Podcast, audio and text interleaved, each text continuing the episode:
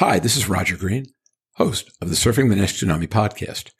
We are offering three conversations from this week's second preview of the upcoming Digital International Liver Congress 2021. This conversation covers a tremendous amount of intellectual territory in just 11 minutes.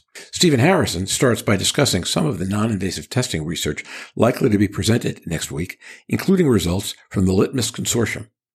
From there, the group moves through a discussion of late breakers they find promising and at the end, the papers and presentations they anticipate with the greatest interest. This agenda has stimulated tremendous excitement among our extended Surfing Nash family. So sit back, listen, enjoy, learn, and when you're done, join the discussion on our LinkedIn and Facebook discussion groups.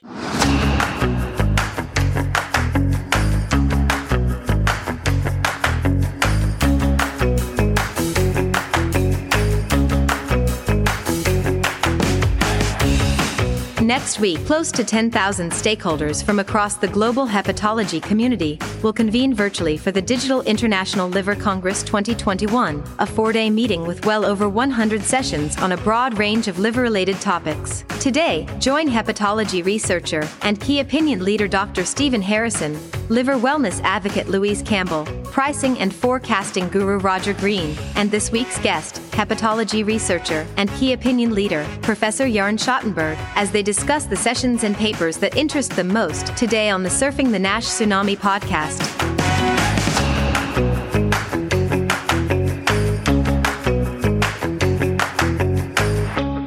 I'll give Louise some props here and, and, just to talk a little bit about a session that is right up her alley and, and one that is going to be very helpful to the field. And that is this one on the 26th of June, shared by Laurent Castera and Michael Pavlides, and looking at some of these non-invasive tests. You know, Michael, it's great to see Michael get to get to be a chair of one of these sessions. I remember interrogating him at his DPhil, and he's come such a long way in, in a short period of time. But we're going to hear the development and validation of Agile 3, which is this novel FibroScan based score, which it's a step forward. This Agile 3 is a non invasive test that combines liver stiffness measurement, AST, ALT ratio, platelets, gender, age, and the presence of diabetes. And it's really targeting this more advanced population of patients, F3 or greater. But I think it, it takes us a step forward, if you will, you know, one step further in our understanding of how to manage these people from a non non invasive perspective, how to diagnose them. And in that session, there's a whole lot of other key papers that are being presented. In fact, two from the Litmus consortium that, that Jorn and I both are a part of. So it'd be a very interesting session to check in. Thank you, Stephen. Jorn, anything else you want to comment on? No, I agree. And the last day on ILC are normally all the highlights, and this is where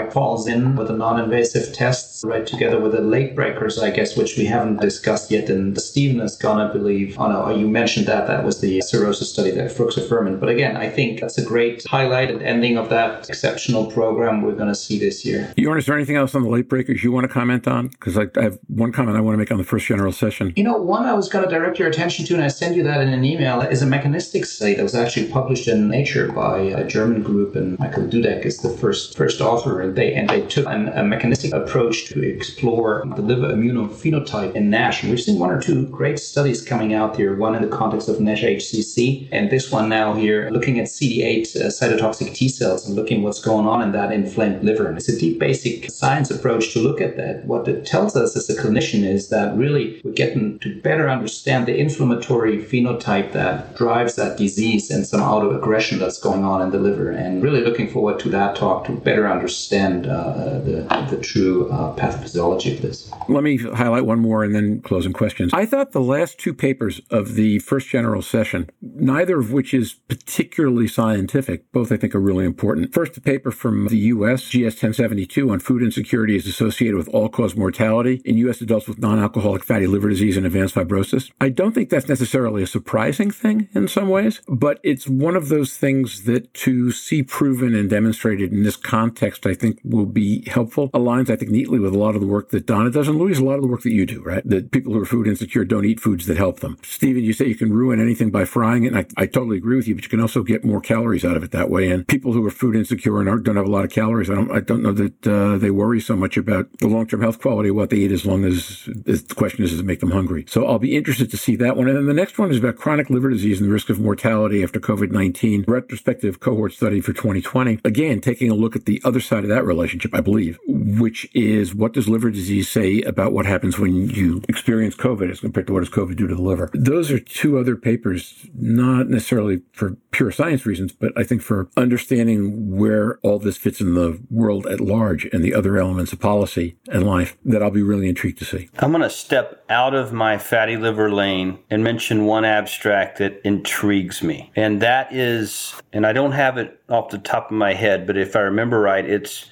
amoxicillin and clavulanic acid, yeah. prednisone for the treatment of, was it alcoholic hepatitis? Yeah, that's right. I don't remember who the author was, but that's right. That was the title. Boy, that's an interesting combo because you take the number one drug for drug induced liver injury in the U.S., Augmentin, mm-hmm. and you combine it with prednisone. I'm intrigued by the mechanism behind which the thought was generated that that might be a potential target. Do you have any? Have you seen this abstract? Yes, it's it's in your late breaker session on the 26th, and it's the first late breaking oral 2631 given by Alexandre Louvet. Uh, you know, from my perspective, they just use the high infectious risk these patients have and, and cope that with an, a broadband antibiotic and adding on prednisone to avoid uh, the detrimental effects of immunosuppression in those alcoholic hepatitis patients. So I think, you know, they want to get the good side of the antibiotic prophylactic exposure of those patients going on to an immunosuppression. And normally you use the Lille score to determine the length of prednisone, but I'll be interested to see how they dealt with that. Maybe they're there to take prednisone longer out, and, and that's where the benefit kicks in. So, but I'm not sure. Looking forward. I agree. That's a great abstract. Yeah, my only concern is if you take a sick liver and they're the one in whatever it is that has a DILI problem, well,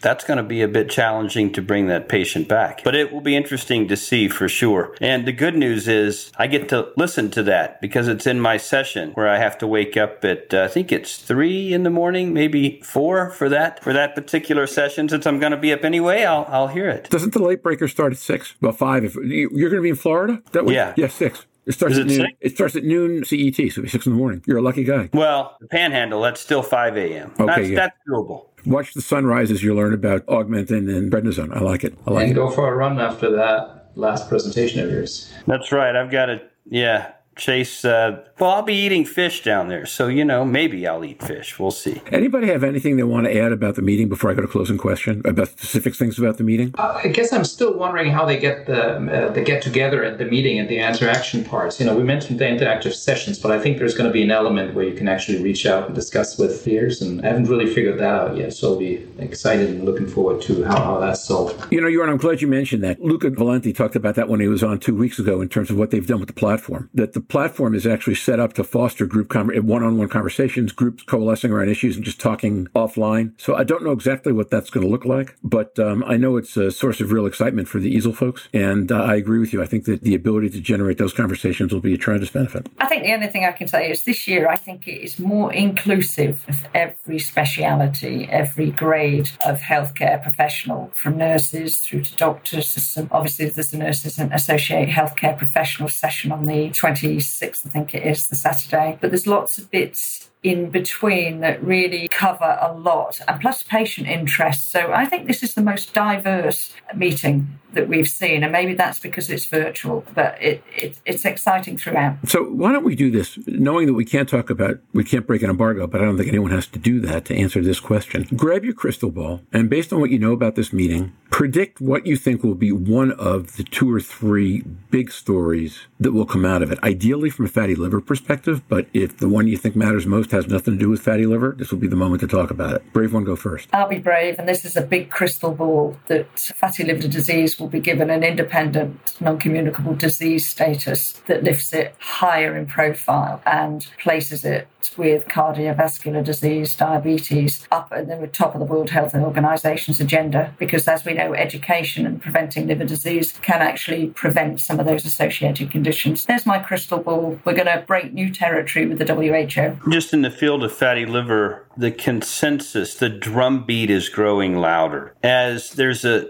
sense that we're getting closer toward an approved drug to treat the disease, that we're getting better at identifying at risk NASH, that we're developing tools that are becoming more recognized as a predictor of therapeutic response, that we have tools that are now coming onto the scene that can predict outcomes. You know, we had this International NASH Day. I think it was huge. It was a huge hit, in my opinion. And I think that groundswell of patient advocacy is going to be one of these tides that raises all boats. I think the general consensus coming out of this meeting is going to be one of we're going to get where we want to be with fatty liver, but it's two steps forward and one step back. I mean, we've seen that with therapies reporting even this year. But I generally think that there's not going to be a new therapy that's FDA approved. We're not going to have some bombshell newscast on fatty liver that comes out of EASL. But I think the totality of the data will be one where people walk away feeling better about where we're headed. Excellent. Jorn? And I agree with Stephen on this one. I think diagnostics is really the field where we've seen the most advancement. There's more granularity in the therapeutics field, but the, the diagnostics are really just skyrocketing. I mean, there are two big EU funded projects. They're joining in a think tank on, I believe, Thursday morning. This is the Litmus Consortium that was mentioned before. And here, really great and groundbreaking work with regards to defining the non-invasive tools we want to use has been made. And then the other one is the Liver Screen project, which does case finding or even uses non-invasive tests to screen in, in not even high risk, but in the general population. And I think the, the, the amount of data that's generated across those large consortium is just gigantic. And, and that's why uh, non-invasive tests are really stepping out of the meeting for me as being more broadly. We have a better database to understand them and also the abstract that will be presented from the Litmus Consortium by Michael Pavlides, as Stephen said, I think there's just so much going on in the in the diagnostic field. So I had a coin toss, Jorn, and since you hit heads, I'll hit tails. I think also there's more focus in this meeting than we've tended to see in the past on multidisciplinary issues, not just your session, but sessions that go into cardiology and other diseases. And I believe in the absence of having a lot of medications, which we'll get to but don't have yet, and in the presence of good diagnostics, the more specialties understand why this should matter to them and the more patients understand about why this is simply about a fatty liver, I think the better we'll do at raising the salience of the disease in the eyes of the world.